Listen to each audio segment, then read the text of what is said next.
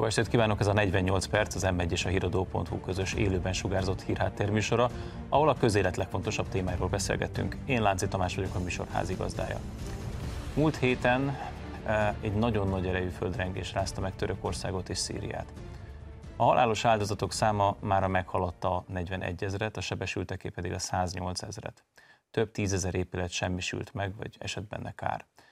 A magyar mentőcsapatok az elsők között érkeztek a helyszínre. 167 kutató mentővel és 29 kutyával. 35 ember életét mentették meg. Ma esti vendégeim Barta Vámos László tűzoltó alezredes, Szél Norbert tűzoltó főhadnagy és Dóka Imre tűzoltó őrnagy, akikkel a törökországi menti akcióról beszélgetünk. Köszönöm szépen, hogy elfogadták a meghívást. Hát kezdjünk bele ebbe a nehéz témába. Az első kérdésem az lenne, hogy mit tapasztaltak, amikor kiérkeztek a helyszínre? Hát ezt kezdeném erre a választ, én is köszöntöm a nézőket.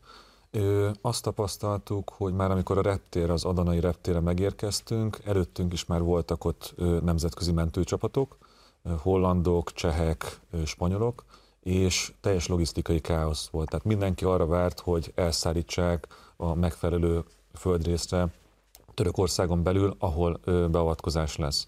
Amikor kiérkeztünk a városba, ott nagyjából a minden második épületben volt valami károsodás, és ö, tíz épületből legalább kettő össze volt dőlve. Tehát emberek voltak az utcákon, nem volt ö, áram, víz, gázszolgáltatás, tehát mondhatni teljes volt a káosz. Pánik is volt a helyszínen? Nem, pánik nem volt. Viszonylag a helyi lakosok ezt nem tudom, hogy csinálták, de, de viszonylag látszott, hogy, hogy nyugodtak tudtak maradni, de az is látszott ugyanakkor, hogy akik keresik a rokonaikat, a családtagjaikat, azért ők fönn vannak a romokon, és a saját kezükkel próbálják kaparni a romokat, és elhúzogatni a kisebb-nagyobb épületdarabokat, és így kutatni a családtagok után. Tehát azért egy, egy bizonyos pánikot lehetett látni azokban, akik tudták, hogy a romok alatt vannak, de maga a hangulat az, az nyugodt volt. Ön, úr, ön itthonról segítette a mentést. Ez miben állt pontosan? Kommunikációs szempontból ugye minden olyan kapcsolat felvételt mi is megpróbáltunk, és azért mondom, hogy megpróbáltunk, hiszen se áram, se internetszolgáltatás, sem térerő nem volt, úgyhogy nagyon nehezen tudtunk például a kint lévő csapatainkkal beszélni és akkor itt ugrok egyet vissza, a, annak megszervezése, ahogy nekik is hirtelen jött az, hogy Törökország, amikor segítséget kért az Európai Veszélyhelyzet Kezelési Központon keresztül, mentőcsapatokat kért a földrengés sújtott a térségbe, akkor gyakorlatilag ezt úgy kell elképzelni, hogy magyar idő szerint 4 óra 20 és 30 közé teszem azt az időt, amikor kérték a segítséget. Magyarország felajánlotta a segítségét, és Törökország pedig a felajánlást elfogadta. Gyakorlatilag 10 óra 22-nél járunk február 6-án. Ez azt jelenti, hogy innentől kezdve kezdett el ketyegni országszerte, hogy a Hunor a tagjaival együtt összeálljon.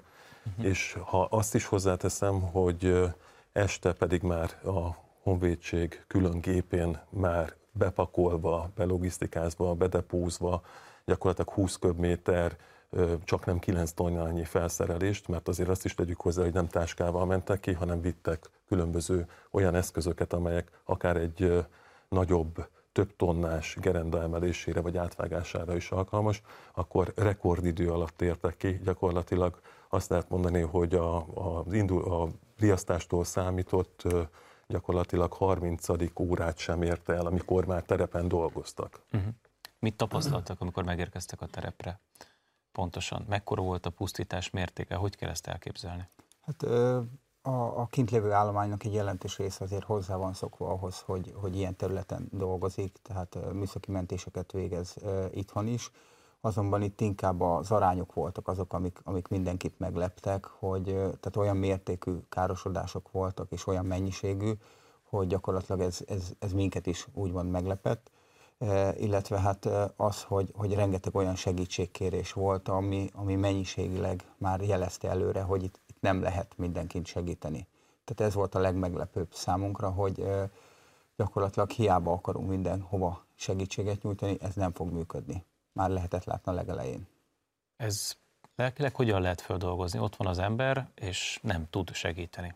Ebben nagyon sok segítséget nyújtott az, hogy a csapat már 2012 óta vesz részt minősítéseken, tehát 2012-ben volt az első minősítés, 17-ben a második minősítés, ahol ilyen az a cél, hogy ilyen helyzetekre felkészülünk, tehát ott is ilyen hasonló romosodott területeken kell a beavatkozást elvégezni, illetve gyakorlatokon is részt vett a csapat, illetve, hogy a, hogy a Norbert mondta, ő a csapat nagy része tűzoltókból áll. Tehát ők a hétköznapokon is olyan helyzetekkel találkoznak, amivel átlagember ritkán szokott találkozni, és ez segít abban, hogy lelkileg is úgymond fel tudjuk ezt dolgozni. Most ott vannak, megérkeztek, kipakolták az eszközöket. Mi az első dolog, amit ilyenkor meg kell tenni a mentés során? Az nem volt ilyen egyszerű, mert a törökök kaptak egy címet, odavittek minket, és ott nem volt semmi. Tehát nem várt minket senki. Uh-huh. Ezért próbáltunk magunknak szervezni egy kísérőt, aki elkísér minket arra a táborhelyre, onnan a beavatkozást meg tudjuk kezdeni.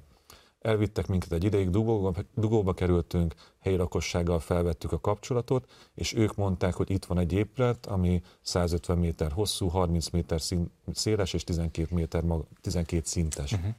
Tehát mondták, hogy tő, körülbelül 100 élő áldozat van még a romok alatt. És ekkor döntött úgy a művelet irányításunk, hogy akkor nem megyünk sehova, megkezdjük a műveleteket, és mellette párhuzamosan majd keresünk ott egy olyan helyet, ahol a tábort föl tudjuk építeni. Tehát ez így történt. És gyakorlatilag azt is elmondjuk, hogy az első órában már három élő ö, sérültet tudtak kiemelni a romok alól, tehát ilyen szinten álltak bele a mentési munkálatokba, illetve azt is tudni kell, hogy egyedüli állóként 0-24-ben, azaz a nap 24 órájában végezték váltásban a kutató-mentő munkát kiemelnek egy sérült embert, hova szállítják ilyenkor, ez hogyan dől el? Otthonról koordinálják ezt, vagy a török kollégák segítenek? Hát ott a kárhelyszínen már a török önkéntes mentőszervezet egyik egysége ott volt, és természetesen ezt velük egyeztettük, mert ott, hogyha bár akár élő, akár halott kiemelése történik, azt mindig a helyi hatóságokkal tisztázzuk, hogy ő nekik a kezelésük hogyan történik. És itt alapvetően amíg a terrorelhárítási központnak az orvos csapata nem érkezett ki, addig a török önkéntes akut mentőszervezetnek adtuk át a sérülteket. Hm. Uh, hogyan zajlik az, az élőknek a felkutatása? Honnan tudják, hogy egy épületben vannak élők?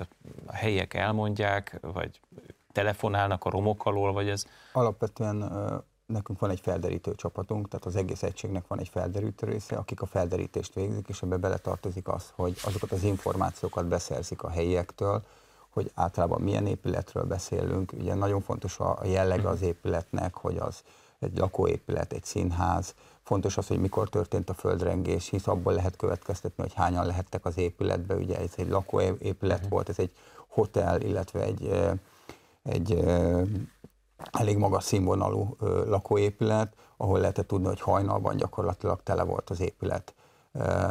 Egyrészt ezeket, ezeket az információkat, ugye vannak minden esetben kutyák, akik gyakorlatilag a nyomokat keresik, illetve a helyi polgári erők azok, akik a jelen pillanatban a legtöbbet szolgáltatták nekünk. Mint ahogy mondtam, már kifele menet a, a buszokon, ahogy haladtunk a kárhelyszín felé, lehetett látni, hogy a romok tele vannak helyi lakosokkal, akik a saját családtagjaikat, rokonaikat, ismerőseiket keresik.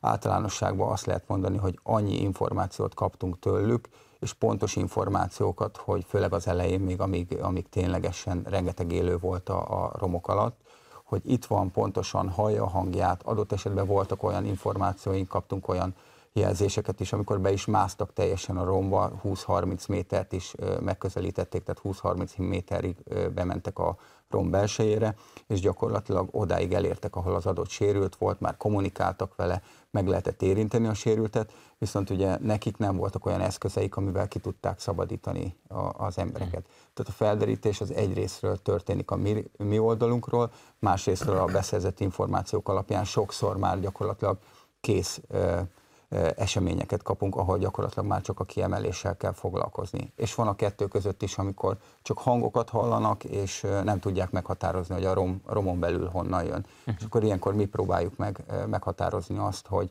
különböző technikai eszközökkel hogy kamerákkal, illetve olyan rezgé, rezgést figyelő eszközökkel, amik gyakorlatilag meg tudják határozni azt, hogy melyik részen van. Illetve a terrorelhárítási központ hozott olyan eszközöket is, amikkel mobiltelefonokat lehetett bemérni, tehát hogyha csörgött valahol a romon belül a mobiltelefon, akkor ők azt meg tudták pontosan határozni, hogy hol, uh-huh. uh, hol csörög, és ezáltal gyakorlatilag könnyebb volt a megközelítés az adott személyeknek, illetve a kiemelése. Úgy tudom, hogy volt kint önökkel műszaki egyetemről néhány olyan statikus, aki segített abban, hogy megmondja, hogy milyen állapotban van az adott épület. Ez azért kell, mert hogyha annyira rossz állapotú és annyira veszélyes az épület, akkor önök sem mehetnek be? Tehát ilyenkor mi a protokoll? Gyakorlatilag a statikusok elmondták a helyszínen is, hogy ezek mindegyik olyan épületek, ami statikailag gyakorlatilag gyengék. Tehát azt nem lehet azt mondani, hogy ha bemegy valaki, ez nem fog összeomlani.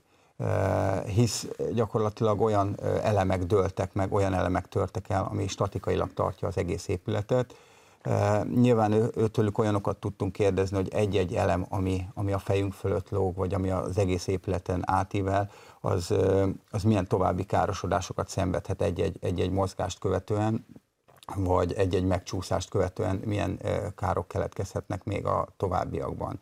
De itt azért azt látni kell, hogy elsősorban életmentésről beszélünk, és egy életmentés során azért bizonyos kockázatokat sajnos be kell vállalnunk, de nyilván ezeket igyekszünk minimalizálni. Ezeknek a minimalizálása miatt használunk, vagy hát kérjük ki a, a, a statikusnak a véleményét, hogy, hogy ezt nyilván a saját egészségünk miatt, illetve épségünk miatt ezt le tudjuk csökkenteni a lehető legkisebbre. És hát ugye van kötéltechnikai gyakorlatuk, alpintechnikai gyakorlatuk a Hunor tagjainak, és sok esetben például dúcolni is kellett, tehát amellett, hogy ugye a törmelékeket távolították el, és itt még csak kisebb vagy még munkagép nélküli beavatkozásokról beszélünk. Így volt a sérültek kiszabadításán is olyan, hogy több, akár 8 vagy 10 órát, vagy még ezt is meghaladó mennyiséget vett igénybe időben, hiszen rengeteg olyan problémát okozott az, hogy tényleg több tonnányi súlyt kellett nekik megmozgatni. Népszerű, népszerű, ha lehet így mondani, szereplői voltak ennek a mentőakciónak a kutyák. Ők hogyan teljesítettek? Hát ők nagyon, nagyon Kiválóan, de hát tehát a kutyák órával nem lehet versenyezni, azt szoktuk mondani. Jól, de ők is fáradnak, tehát azt lehet látni, hogy hogy ahogy kimentünk, ugye az első napokban még egyre, egyre jobb állapotban voltak, és utána gyakorlatilag, hát ugye nekük az óruk tele van idegekkel, ezek, ezek viszonylag elég gyorsan elfáradnak. Pihenőre van szükségük, és egy idő után gyakorlatilag sajnos egy három-négy nap után a romokban rekedt embereknek egy jelentős része ugye már az elején is halott volt, és ezeknek megindult a gázasodása. Gyakorlatilag egy hullaszak keringett a, a, a romokon, amik a, a kutyáknak a, az orrát borzasztóan, hát nem is azt mondanám, hogy zavarta, mert nyilván valamilyen szinten hozzá vannak szokva, viszont ebbe, ebbe elfáradnak sokkal gyorsabban ilyenkor már, úgyhogy kevesebbet tudtak egy idő után dolgozni, de borzasztó nagy segítséget jelentettek számunkra abba, hogy be, be, beazonosítsuk, pontosítsuk az eltűnt személyeknek a romon belüli helyzetét. Az igaz, hogy egyébként a magyar kutyák nagyon jó kiképzést kapnak, és hogy világszínvonalúak? Hát ezzel nem lehet vitatkozni. Igen. Hát ha jól tudom, tavaly évben az a kutya karma, aki és a kutya vezetője meg is nyerték azt a bajnokságot, a világbajnokságot, amit a mentőkutyák számára szerveztek. Gyakorlatilag a fővárosi katasztrófavédelmi igazgatóságon belül itt a fővárosban van egy kutyászszolgálat, és az ott lévő kutyák, vagy mentőkutyák, vagy pedig tűzvizsgáló kutyák. Tehát abszolút a, válaszolva az előbbi kérdésre is, hogy a kutyáknak igen jó orruk van, és meghazudtolni sem lehet azt, amit ők kiszagolnak. És gyakorlatilag, ahogy Laci is mondta, a karma, ő pont ebben a nevezük azt, hogy nehéz terepkutatásban tudott világbajnok lenni. A másik kutyus az egy a Dexter, ő egy labrador típusú kutya, és ő például ő is korábban olyan hazai versenyeket is megnyert az ilyen fajta kutató képességével, amelyek ilyenkor nyilván előnyt jelentenek a kutatócsapatnak is, hogy ilyen két tapasztalt kutyával érkeztek, aztán természetesen csatlakozott még további kutya is a kutató akcióhoz, vagy mentő akcióhoz. Ugye arról hírt kaptunk itthon, hogy nagyon-nagyon sok ország küldött mentőcsapatot. Velük együtt dolgoztak, volt együttműködés, vagy ilyen szabad csapatként, hiszen ezért egy óriási területről beszélünk, tehát gyakorlatilag egy magyarországi területet ért ez a katasztrófa. Tehát hogy kell elképzelni, hogy, hogy volt koordináció köztük, vagy mindenki ott kutatott, ahol éppen volt, vagy ahol szükségét érezte? Hát ez úgy történt, hogy ugyebár van a világon egy insarag irányelv, ami megmondja, hogy a városi kutató mentőcsapatoknak hogyan kell együttműködnie. Mi is próbáltuk ezt érvényesíteni, amikor megérkeztünk a reptére, már ott is egyrészt találkoztunk ismerősökkel, a más csapatokban is, mert korábban már tanfolyamokon, gyakorlatokon dolgoztunk együtt, é, illetve már magában a fogadóközpontban ott ö, beszereztük azokat az elérhetőségeket, amiken keresztül kapcsolatba tudtunk lépni egyrészt a helyi szervekkel, másrészt pedig a nemzetközi kutatócsapattal. Továbbá van egy internetes felület, úgynevezett virtuál oszok, amin keresztül a csapatok rövid üzenetekben meg tudják osztani, hogy merre járnak, mobilizáció alatt vannak, mit hajtanak végre. Ez addig mind működik, amíg van mobilhálózat, meg van internethálózat. Amikor ez nincsen, akkor ez nem működik. Tehát, mint a, a csapatnak az összekötő tisztje, kezdetektől fogva próbáltam egyrészt fölvenni a kapcsolatot a helyi hatóságokkal, másrészt meg a Nemzetközi Koordinációs Központtal, ami ott a mi táborunktól 10 kilométerre települt meg, ahogy ezt megtudtuk, egy holland vezetővel, de mivel mobil hálózat nem volt, internethálózat nem volt, az SMS-t is, amit sikerült átküldeni nekik, arra legkorábban szerdán délelőtt kaptunk választ, és csütörtökre állt helyre úgy az internet hálózat, hogy e-mailen keresztül sikerült felvenni velük a kapcsolatot, és akkor jelezték vissza, hogy akkor várnak minket is egy csapatvezetői koordinációs megbeszélésre reggel 9 órakor. Ezen mi részt is vettünk, és ott történt ö, olyan megbeszélés, hogy egyrészt a csapatok beszámoltak, hogy mit tettek az elmúlt 12 órában, másrészt meg a, ez a Nemzetközi Koordinációs Központ nevezzük így a egyszerűség kedvéért, ö, szektorizálta a területet, ahol voltunk a ö, hajat tartományban, illetve onnan történt az egész Törökországot sújtó földrengésnek a nemzetközi mentésének a koordinációja. És ezekben a szektorokban kilettek jelölve a különböző országoknak a csapatai, hogy melyik szektort melyik ö, csapat fogja felkutatni ö, túlélők iránt, és amikor egyik csapat végzett egy szektorral, akkor kapta a következő szektort. Ö, alapvetően addig viszont mi saját magunk végeztük a feladatainkat, mivel hogy váltásos rendszerben dolgoztak a kollégák, tehát azon az egy épületen, azon rajtunk kívül még a török önkéntesek dolgoztak, de még három kutató mentőcsapat simán el tudott volna ott is dolgozni. Ugyanúgy, ahogy a városban is, tehát ahogy ö, már lehetett látni a hírekben is, hogy nagyon sok épület összedőlt, tehát csak abban a városban 60 mentőcsapat is kevés lett volna. Uh-huh. És összesen a legutolsó híreink szerint egy olyan 115 mentőcsapat érkezett ki egész Törökország területére. Uh-huh. Úgyhogy nehéz volt a nemzetközi koordináció, ezért is volt az, hogy mi úgymond saját magunk az életmentést előtérbe helyezve beavatkoztunk, és csak utána próbáltuk meg a kapcsolatot fölvenni a, a koordinációs központtal. Egyébként szombati napon kértünk is tőlük feladatot, amikor már végeztünk a mi kárterületénken, és mi szektorunkat felderítettük, akkor kaptunk egy belvárosi címet, hogy hőkamerával kéne megnézni egy épületet, oda egy négyfős ilyen felderítő egységgel elmentünk, megnéztük az épületet, és utána viszont több feladatot már nem kaptunk tőlük. A török lakosság hogyan fogadta önöket? Tisztában voltak vele, hogy Magyarországról jöttek, bíztak önökben? Mit lehet mondani erről a fogadtatásról? Hát lehet, nagyon kedvező volt. Azt lehet mondani, hogy borzasztóan a szívükbe fogadtak, talán már azt lehet mondani az elején is. Ugye ők, ők nagyon megörültek annak egyáltalán, hogy, hogy egy mentőcsapat érkezik, hisz, hisz ezen a nagy területen alig mint ahogy mondta az előbb a László is, eloszlottak a mentőcsapatok, tehát nem jutott mindenhova, és amikor mi megálltunk ennél a, a nagy kár helyszínnél, akkor ők borzasztóan megörültek, hogy végre egy mentőcsapat, aki, aki itt fog segíteni, és, és van esély arra, hogy, hogy ki tudnak hozni áldozatokat, vagy hát élő személyeket. De nekik egyébként az is fontos volt, hogy az a, az, a halál, az elhalálozott személyek is kikerüljenek, tehát nem csak az élők.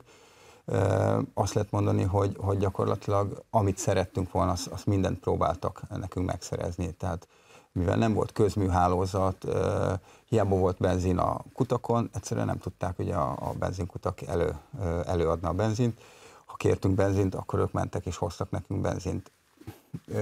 Mondták is, hogy ezt, ezt csak úgy tudják megtenni, hogy a környező autókból leszívják az üzemanyagokat. De hát ebben a, ebben a, a helyzetben látták azt, hogy ha nekünk tudnak segíteni ezzel, hogy a gépeket tudjuk működtetni, akkor mi tudunk nekik segíteni azzal, hogy gyakorlatilag az áldozatokat meg tudjuk keresni, és ki tudjuk nekik emelni. Néha már, már azt mondom, hogy, hogy kicsit nekünk volt kellemetlen, tehát az a szintű tisztelet, vagy amit, amit felénk tanúsítottak, tehát a, a készcsoktól elkezdve a, az ölelésig mindent. Ha kiemeltünk valakit, akkor, akkor tényleg azt lehet mondani, hogy egy, egy tapsivhar, egy, egy öröm, örömújongás fogadott minket, amikor kijöttünk a romból.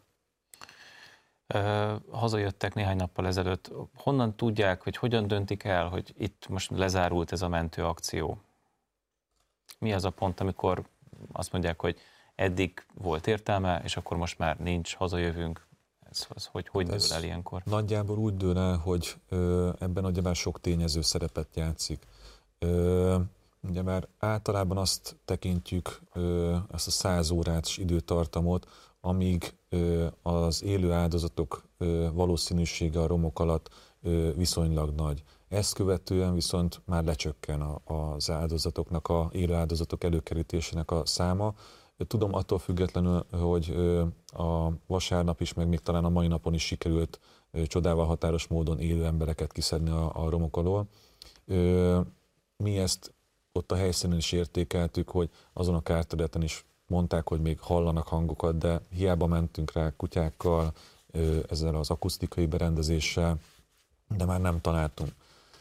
És itt született meg a döntés, hogy mi alapvetően így tíznapos munkára vagyunk berendezkedve, Jelen esetben mi hét napra készültünk, és egy ilyen közepes képességgel mentünk ki, és mi úgy láttuk, hogy ez, ez a, az időpont, amikor már a, az eredményesség nem olyan hatékony, ami indokolná a kintartózkodásunkat. Maradt kint valaki önök közül esetleg, aki segított a segélyeknek a szétosztásában?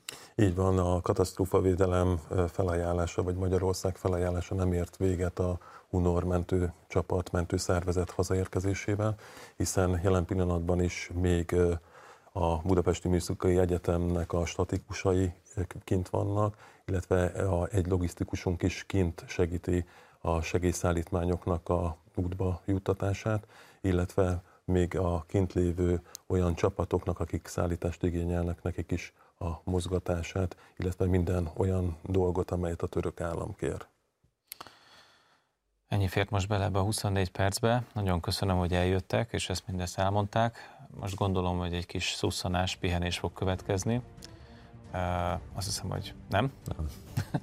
Pedig megérdemelnék. Uh, egy rövid szünetet tartunk, a beszélgetést a hírek után folytatjuk.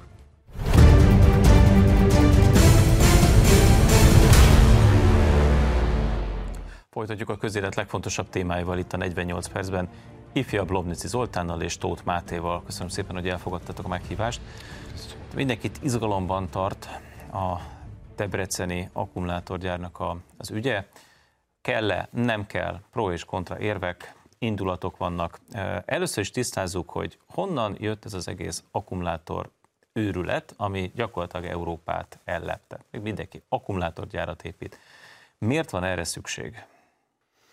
Én azt gondolom, hogy igen, érdemes egy kicsit tisztába tenni ezt a történetet, mert nagyon-nagyon sok a zaj, és kezd rátelepedni a, a politika, illetve olyan, olyan hangok, szakértők, akár a formalimból elővett szakemberek, akik, akik félreviszik ezt a témát, mert hogy itt egy nagyon fontos technológiai, gazdasági, versenyképességi és jogi történetről is szó van, ami mögött van egy nagyon fontos környezetvédelmi megfontolás az egész világban, az Európai Unióban is, Magyarországon is. Két dimenzióban, az egyik a villamosenergia termelésünknek a zöldítését érinti, ahhoz, hogy több megújuló energia lehessen Magyarországon, Európában és a világon szélnap, ahhoz több tároló kapacitás kell, tehát akkumulátor. Ez az egyik fontos motor. A másik az pedig a közlekedés zöldítése, a közlekedés károsanyag kibocsátásának a, a csökkentése, ami egyrészt az Európai Unióban egy, egy jogi szabályozási tény, ugye 2035-től csak elektromos hajtású autókat lehet forgalomba helyezni, tehát ez el kell fogadni, ez egy adottság.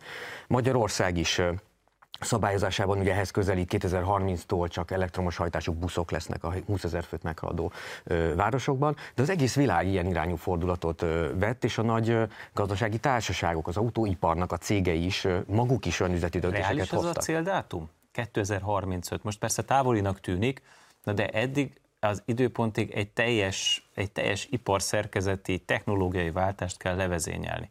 Ezt meg, meg tudja csinálni az Európai Unió? Én szkeptikus vagyok, hát ez a saját véleményem, már csak azért is, mert ugye nagyon sok olyan folyamati szakasz van, ami, ami jelenleg nem kezelt feltétlenül, ideértve hogy a, majd a, a, az akkumulátorok elbontásával kapcsolatos kérdést, a, a megtermelt villamosenergiának a a mennyiségét, de az ambíció, az irány az ettől függetlenül adott. A 2035-tel kapcsolatban még nyilván az is egy, egy fontos fenntartás, hogy, hogy mint versenyképességi kérdést is nézni kell, tehát merre tart a világ többi része, milyen sebességgel épülnek ki azok a gyártókapacitások, lehetőségek és a források egyáltalán ehhez. Ennek a mátrixában érdemes. Versenyképesség. Van egy állítás, amely szerint gyakorlatilag az az ország, amelyik kimarad az akkumulátorgyárakért folytatott versenyből, az lemarad, az nem lesz versenyképes. Igaz ez szerinted ez az állítás? Mert Jel, sokan vitatják. jelzem, elvégeztem a házi feladatot, bár nem vág témába, ez a CATL, hadd nevezzem így, ö, akkumulátorgyár, ez litium-ion akkumulátorokat gyárt, ezt még ö, laikusként a mobiltelefonok ö, területéről ismerem ezt a kifejezést. Számtalan helyen van az Európai Unióban. Tehát az első, amit el szeretnénk mondani, több tucat ilyen gyár van, és ugyanazt a technológiát alkalmazzák. A második gyors megjegyzésem az, hogy 2005-ös az a kormányrendelet, amely az egységes környezetvédelmi engedélyeztetési eljárást rendezi, és azóta egy magas színvonalú környezetvédelmi hatásvizsgálattal és engedélyeztetési metódussal együtt járó rendszer működik Magyarországon. A baloldali kritikák nekik is szólnak, pedig kiváló szakemberek, több hónapig tart egy ilyen engedélyeztetés. A harmadik megjegyzésem pedig egy első körben az, hogy az egyik ismert baloldali blogger egy videóban mondhatjuk azt, hogy úszít az akkumulátorgyár ellen. Két állítását hadd eh, cáfoljam meg rögtön. Egyrészt, hogy a hazai ellátási láncba nem kapcsolódna be négy vagy öt magyar cég többek között a Tungstram érintett lehet, tehát ez már egy nagyon fontos valótlanság. A másik pedig, hogy 320 milliárd forinttal kíván Magyarország beszállni, ezt a miniszterelnökséget vezető miniszter tételesen cáfolta. Jóval kisebb költségráfordítással, jövőre nézve pedig az itt lévő autógyáraknak az ellátásával is hozzá fog járulni ez a GDP-hez, hogyha jól gondolom.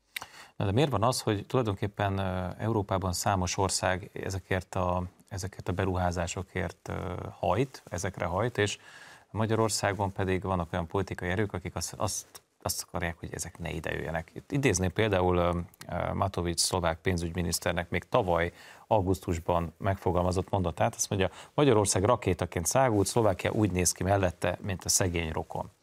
Ugye Magyarország viszonylag gyorsan lépett, sőt, nagyon gyorsan lépett ezeknek a beruházásoknak az idehozatalában. Ö, Szlovákia elaludta ezt az egészet. Ha jól értem, Szlovákiának az iparszerkezetét fenyegeti, hogy ők ezt az technológiai váltást itt átaludták, mert nekik hagyományos autóipari beruházásaik vannak, ha nem tudnak újítani, akkor elmegy mellettük az élet. Akkor miért van, hogy Magyarországon vannak olyanok, akik úgy gondolják, hogy nekünk nincsenek szükségek, tehát nincs szükségünk ilyen gyárakra? Ez politika, vagy, vagy valami más van e mögött? Mindenképpen látni kell a, a trendeket, hogy akkor ez a technikai váltás, ugye ez a 2035-ös fizibilitása ö, szempontjából is érdekes a dátum szempontjából, amilyen a, a szekérről a belső égésű motorokra történő váltás volt. Ez óriási gazdasági versenyt is eredményez, ami miatt gyakorlatilag Ázsia, Európa és Amerika között nagyon komoly verseny, öldöklő verseny fog kialakulni. A következő tíz évre az a várakozás, hogy a nagy autópari cégek 1200 milliárd dollárt fognak költeni azokra a fejlesztésekre és gyártásokra, ami az elektromos hajtásra való átállást jelenti. Ez óriási versenyelőny, ami jelenleg Ázsiánál van, tehát azt látjuk, hogy az Egyesült Államoknak 10% a piaci részesedése az elektromos autógyártás és az ahhoz kapcsolódó iparágakból. Ehhez képest Kínának 77%-a a, a, a, a gyártókapacitása, ami az autókat illeti, a, a lítium finomítási kapacitása 80%-a fölött van, tehát a versenyben sokkal jobban rajtolt Kína. Most mindenki megpróbál felzárkózni, mindenkinek az az érdeke Európában és Amerikában is, hogy, hogy lépést tudjunk tartani. 40 gyár létesül az Európai Unióban, megjegyzem a CATL-nek is, tehát ugyanennek a kínai gyártónak is ugyanilyen technológiája Türingiában, amit örömmel fogadnak ott egyébként, mindenki örömmel örömmel fogad, tehát mutatja a valódi versenyhelyzetet. Szerintem ez a helyes válasz, hogy, hogy aki nem akar lemaradni, és nyilván a, a, a gazdaságot akarja fejleszteni, a helyi iparűzési adóbevételt, munkahelyeket akar teremteni, ugye Debrecenben 9000 munkahelyről beszélünk, az az ilyen befektetéseknek a pártján van, aki pedig ellenzi, ott pedig egyéb megfontolások vannak, politikai megfontolások például, vagy akár egy másik ország érdekeit előtérbe helyező gondolatok is. A gazdasági integritás elleni támadásnak egy országban számos formája van. A lágyabb és hosszabb tartó verzió az, amit Kína csinált nagyon okosan, hogy egyszerűen kiszervezte legalábbis segítkezett cégek gyárak kiszervezésében az Egyesült Államokból Kínába. Természetesen ez a folyamat visszafelé nem, vagy nagyon nehezen működik. Donald Trump próbálkozott, de kudarcba fulladt nagyjából az ezzel kapcsolatos kísérlete, és az Európai Unió ilyen szempontból pedig teljes átjáróház. A cseh soros elnökség programjában ugyan benne volt külön pontként a gazdasági szuverenitás, de azt kell, hogy mondjuk, hogy Magyarországon is Egyrészt az uniós szabályoknak köszönhetően, közérdekű adatigénylések és még számos más példát tudok mondani. Gyakorlatilag, hogy ezt a kifejezést használom, ipari mennyiségben viszik ki külföldre a szenzitív gazdasági adatokat. Például azért, mert egyes NGO-k és, és a külföldről finanszírozott ügynökszervezetek erre szakosodnak, hogy, hogy belenézzenek a minisztériumok szerződéseibe, és mivel az Európai Uniós jogi környezet ezt lehetővé teszi, ezért sok olyan adathoz hozzáférhetnek, amihez például, ahogy utána olvastam, Bécs városa nem ad engedélyt, tehát ott bizonyos típusú szerződéseket pontosan mivel versenyhátrányba kerülnének például osztrák cégek nem adnak ki és azt gondolom ebből a szempontból, hogy ez a teljes debreceni történet tokkal, vonóval ebbe a körbe illeszthető, külföldi érdekek be tudnak szivárogni magyar szereplők közé. Ilyen egyébként a Paks 2-vel kapcsolatos ellenállás egyértelműen a magyar olajtársaságnak a törekvéseivel szembeni osztrák szándékok többször megmutatkoztak, illetve az akkumulátorgyárral kapcsolatban is ez a helyzet. A magyar baloldal rendszeresen szeret hivatkozni arra, hogy mennyivel ügyesebb volt Szlovákia például az LNG kapcsán. A magyar akkumulátorgyárat, amelyel mi kerülhetnénk a szlovákokkal szemben versenyelőnybe, azt pedig támadják. Hát erre a pesti flaszteren azt mondják, hogy hazaáruló baloldal, na de hát mi ne fogalmazunk ilyen drasztikusan, egyszerűen csak eladó úgy tűnik a politikájuk, és most más területeket a tavalyi kampány kapcsán nem is érintek. Hm. Jó, azért nézzük meg, mert itt ö, mégiscsak vannak az embereknek félelmeik. Most az, hogy ez politikai alapon, vagy esetleg külföldi érdekek alapján lett felgerjesztve, vagy lettek ezek az érzések így kihegyezve, az egy másik kérdés, de mégiscsak az emberek szeretnék tudni, hogy mi az, ami épülni fog. Jó lehet, Magyarországon hasonló üzemek már vannak, de ez mégiscsak méretében eh, tényleg meghaladja az eddigieket. Ugye az első és komoly fenyegetés, amit az emberek éreznek Debrecenben és környékén, hogy itt tulajdonképpen ez egy nagyon ivóvízigényes történet, ez a gyártás. Azért Debrecen nem tartozik a vizekben leginkább bővelkedő településünk közé, tehát ők úgy érzik, joggal talán, hogy itt, itt valami baj van, el fogják venni az ivóvízünket, a gyár elszívja a debreceniek vizét.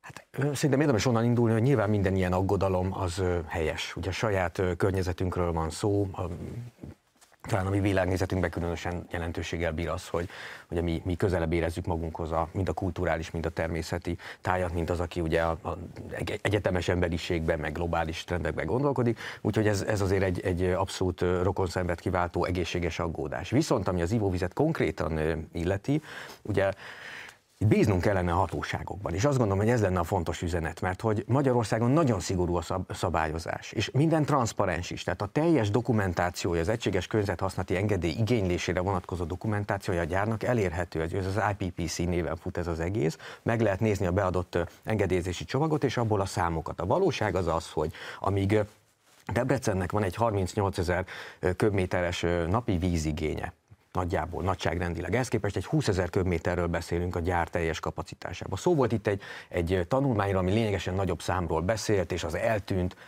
ezek hergelések, tehát ami számít, az az IPPC engedélyezés részét képező mögöttes szakmai anyagok, az ott, ott bemutatott számok, tehát lényegesen kisebb vízfelhasználásról beszélünk. Debrecennek a, a, a víz visszapótló képessége, ugye azt számít, hogy mennyi víz kerül folyamatosan be a rendszerbe, ez 75 ezer köbméter, tehát lényegesen nagyobb, ez a víztartaléka Debrecennek, 20 ezer, 38 ezer 75 ezer. Tehát ilyen nagyságrendekről beszélünk. De még mindig nem is ez a lényeg. Egyébként a keleti főcsatornában egy, egy 30 ezer köbméteres vízhozam egyébként is rendelkezésre áll nyers víz még a térség számára, hanem az, hogy ez szennyvízzel fog működni. Tehát nem az ivóvízről van szó a debrecenieknek, egyáltalán nem ö, kétfajta felhasználás fog történni, technikai az elektrolit gyártáshoz. Nyilván ez egy zárt rendszer, ahol megtisztítják a vizet, és így engedik vissza magyar vízi rendszerbe az így felhasznált vizet. Erre egyébként a gyakorlatot érdemes megnézni, hogy a mostani gyáraknál van-e károsanyag kibocsátás, szivárgás nincsen. A másik viszont 70-80% a vízfelhasználásnak, ami szintén szürke vízzel, tehát szennyvízzel oldható meg, az a hűtés, a hűtés rendszere. Tehát gyakorlatilag Debrecen szennyvizét fogják, mielőtt visszaengedik a, a víztartó közegbe, még egy hurokkal gyakorlatilag átfolyatni az akkumulátorgyáron, egyáltalán nem az ivóvizet, egyáltalán nem a víztartalékot. Tehát ez a valóság, és ez kiderül egyébként egyébként a magyar hatósági dokumentációból, az eljárásból. Tehát mielőtt felülünk ezeknek a sokszor akár lehet jó hiszemű forrású hergeléseknek vagy félelmeknek, érdemes megbízni a magyar jogszabályokban, meg a hatósági gyakorlatban, mert hogy ez kezeli, és az, a, a, egyébként, a, ami meg az esetleges szennyezését illeti a, a, a víznek, lítium kerülhet a, a rendszerbe, erre nagyon-nagyon szigorú ellenőrzéseket írt elő már most a hatóság, már a működési szakaszra is, tehát nem történhet meg, hogy olyan károsanyag kibocsátás történik, ami esetleg az ivóvízkészletet elszennyezi, erre egy jó példa a lítium, tehát Gödön is mértek ugye litium kibocsátás 0,002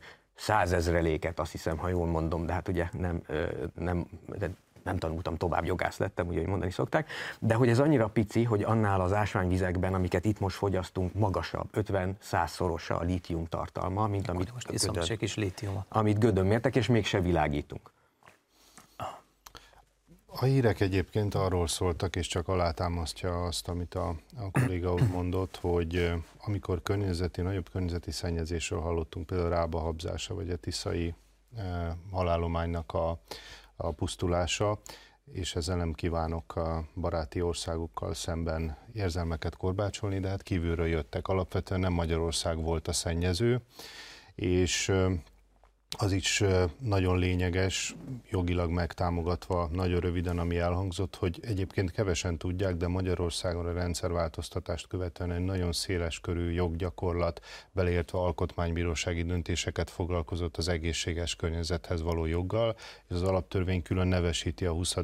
cikkben, aminek az a lényege, hogy a testi-lelki egészséghez, amelyet az 1966. december 16-án kiadott gazdasági, szociális, kulturális jogok eh, nemzetközi egyesség okmánya szabályoz, ez egy ilyen típusú alapjog, és ez védi eh, eh, többek között a magyar embereknek is azt a jogát, ez egy alkotmányos háttér, hogy azokat a fontos szabályokat és részleteket, amelyeket hallhattunk, jogi háttérrel is kellően megtámogatottnak érezzék a magyar emberek, és ami még szintén nagyon lényeges, hogy az engedélyeztetés, tehát az IPPC eljárás, amely ugye ez az egységes környezethasználati engedélyre vonatkozik, ennek szigorú Európai Unió sztenderdjei is vannak. Tehát elvileg uniós hatóságok is vizsgálódhatnak ebben a kérdésben, és a magyar kormányzat egyértelművé tette, hogy még a szokásos rutin eljárásnál is szigorúban fognak eljárni,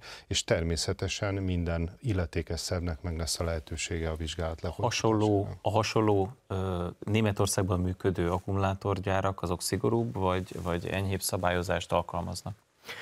Én összességében azt gondolom, ez az elmúlt 17 évnek a tapasztalata, hogy annyira szigorú a magyar szabályozás, hogy még az a toposz is megdől, hogy, hogy a németeknél ott minden precízebb, ez a Deutsche Pünktlichkeit, és hogy a környezetvédelem az, az mindent felülír nyilván nagyon egyrészt szerintem bízhatunk a német hatóságban is, az ottani türingiai jóváhagyás az mutatja ennek a technológiának, hogy akkora baj nem lehet itt valójában, mint amit hallunk bizonyos politikai meg hergelőkörökből.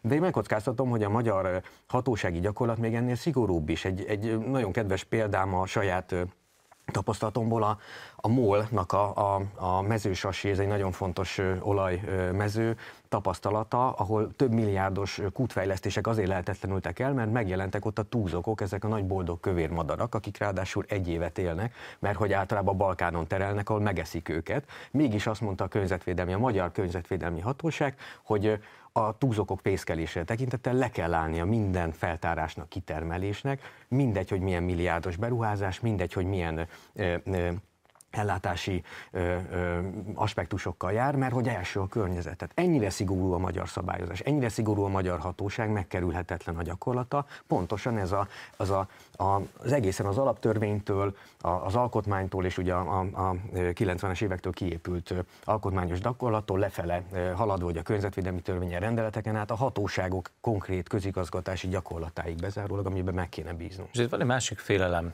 a, ugye elhangzott, hogy 9000 ember fog dolgozni ebben a gyárban, azért ez egy óriási szám, tehát több mint, ugye Debrecen nem kicsi város, több mint 200 ezeren lakják, de hát azért 9000 ember, szóval honnan lesz ott 9000 ember? És akkor ugye elindulnak a spekulációk, hogy akkor majd hoznak vendégbunkásokat, azok honnan fognak jönni, milyen kultúrát hoznak magukkal a városba, ebbe a nagymúltú városba.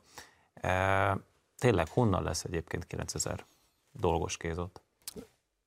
Csak egy előkérdést hadd rögzítsek. 2010 után egy teljesen új típusú szemlélet hatja át a, a munkavilágát. Ennek az a lényege, hogy lépcsőzetesen vissza kell azokat terelni a munkába, akik korábban segélyezési rendszeren tartva nem járultak hozzá, és most nagyon eufémisztikusan fogalmazok a GDP termeléshez, és amikor ez akkor én is hoznék egy személyes tapasztalatot. Észak-kelet Magyarországon van lehetősége az embereknek az ottaniakkal találkozni, akkor elmondják, hogy sokan, akik közmunkásként kezdték, most már mondjuk a bosgyárban dolgoznak. Ami azért borzasztóan lényeges, mert, és olyan lényegtelen háttér kérdésekre nem szeretnék kitérni, mint hogy valaki megízleli a munka ízét, és akkor emiatt hirtelen szárnyakat kap, mert nyilván ennek van egy érzelmi pszichológiai oldala is, de ami a tény, hogy Magyarországon működik ez a rendszer, ami 2010 után bevezetésre került. Az pedig hátrébb lépve, hogy a makrogazdasági szempontból esetlegesen külföldi szakemberekre szükség van-e, akik például betanítják a magyar munkásokat, hát ez az Európai Unió lényege, tehát a baloldal részéről meglehetősen álságos az a hozzáállás, ők ugye a nagy unió pártiak, és a négy szabadság elvét tagadják akkor, többek között ugye a személyek munkaszabad áramlását, amikor azt mondják, hogy hogy, hogy ide bárki jön. Természetesen ne legyünk inkorrektek, adott esetben keletről is érkezhet munkaerő, de az unión belüli mozgást semmiképpen nincs joga kritizálni a magyar baloldalnak. Ez csak egy nagyon félmondatos rövid kiegészítést, hogy annyira így van ez, hogy ugye 9000 munkahelyről beszélünk. Azt látjuk, hogy a, a munkakeresők, magyarországi munkakeresők kétharmada pont az érintett három kelet-magyarországi megyébe van. Tehát ilyen szempontból is ez, ez, egy, ez egy nagyon szerencsés találkozás álságos valóban az a, az, a, az a hozzáállás, ami ezzel kapcsolatos hergelést mutat már csak azért is, mert hogy pontosan itt van munkaerőre szükség, és az a, az, az esetleges kínai betanító munkaerő, aki megérkezik a technológiával, ez nem fogja elvenni azoktól az álláskeresőktől a lehetőséget, amivel óriási dimenzió nyílik ott ki Kelet-Magyarországon, és ráadásul ugye csak az utolsó gondolat, hogy azoktól halljuk most ezeket a hergelő üzeneteket, akik egyébként a migráció kapcsán meg azt mondják, hogy kondicionálatlanul mindenkit külföldről be kellene engedni, de az, hogy valaki ide jöjjön dolgozni, akár egy 50 fő Kínába betanítani a magyar munkásokat, ez viszont felháborító. Jó, mondjuk, hogy magában abban is van ellentmondás, hogy egy zöld párt herkel, vagy magát zöldnek nevező párt hergel az akkumulátorok ellen, tehát akkor nem értem, tehát hogy most zöldítsünk, minden legyen elektromos, de közben azért az akkumulátort azt ne gyártsuk le itt, vagy nem is értem pontosan az álláspontot. Ugye szokták hangoztatni, hogy nem is, igazából nem is a gyárral van a probléma, hanem hogy legyen kisebb. Tehát, hogy, hogy csak annyi, annyi akkumulátort termeljünk, amire Magyarországnak szüksége van. Most romantikus elképzelés, ez az ilyen önigazgató anarchoszindikalista gazdasági közösség, hogy csak itt mi magunknak itt megtermelünk mindent, Na de hát a világ azért nem így néz ki, gondolom, egy gyárnak azért van egy megtérülési, gazdaságossági kritériuma. Hadd kérdezzem meg, bár nekem álságos a kérdés, mert a véleményem az megvan róla, de lenne értelme mondjuk egy fele vagy negyedek gyárat építeni? Az megoldás lenne? Semmiképpen nem gondolnám. Egyrészt mert nem arányosan csökkennek azok a környezeti hatások, azok a szempontok, amiket mm. itt bemutatnak, amik mint csak az ivóvíz például értük, de ezt lehetne a légszennyezésre mindenre vetíteni, hogy egyébként is alaptalan. Tehát, hogy mm. nincs is nagyon mit, tehát a nullának a fele is nulla. Tehát nincs olyan hatás, amit igazán csökkenteni kellene, de azért ö, ö, lenne butaság kisebbe gondolkodni, mert hogy ez a versenyelőnyünk. Tehát ebből pontosan ugye helyi parüzési adó bevétele lesz Debrecennek, ebből pontosan Magyarországnak lesz bevétel. A mi versenyképességünk nő, amire például a szlovák remek szomszédaink, ugye a jó szomszéd nem csak ígérget be is tart, ők irigykednek okkal. Tehát nyilvánvaló módon ez óriási versenyelőny, akkora, hogy hogy azt látjuk, hogy Magyarország akár képes lehet annak a nagyjából 10 millió autó, ennyi, gyárt, ennyi gyártanak most Európában, ennyinek kell 2035-től, hogy villany ö, ö, hajtása legyen, és az akkumulátor egyébként a, az értékének a 40% egy ilyen autónak, hogyha ebből, és ez a várakozás Magyarország akár a 20-25%-át meg tudja termelni maga, az egy hatalmas gazdasági, versenyképességi ugrás. Erről lemondani bármilyen megfontolásból, anarcho szindikalista vagy más okból kimondottan butaság lenne, vagy egy, egyfajta gazdasági öngyilkosság. A német példát szokták felhozni, de rövid ut, utána nézéssel megtaláljuk a svéd példát, és a, ugye a skandinávokat különösen szeretik a, haladók mintaként beállítani más területeken. A svéd szociáldemokraták például kifejezetten ezt a CATL módszert nem csak, hogy zöldnek tartják, hanem biztonságosnak is, hogyha utána nézünk, vagy a WWF magyarországi képviselője beszélt arról, hogy ez biztonságos, bár én a zöldekben kezdek kicsit meginogni, mert az egyik fő aktivistájuk Greta Thunberg korábban a az atomenergia ellen hergelt, aztán valahogy útközben változtatott a véleményén, és úgy bírálta a német energiapolitikát, hogy érvelt az atomenergia mellett. Úgyhogy... Hát közben leérettségizett, az valószínűleg bővítette a ismeretbázist. Hát köszönöm szépen, hogy itt voltatok és mindezt elmondtátok. Ennyi fért bele a 48 percben. Köszönöm a figyelmüket, egy hét múlva találkozunk az m és a híradó.hu-n. Addig is, ahogy mondani szoktam, tartsák szárazon a puskaportot.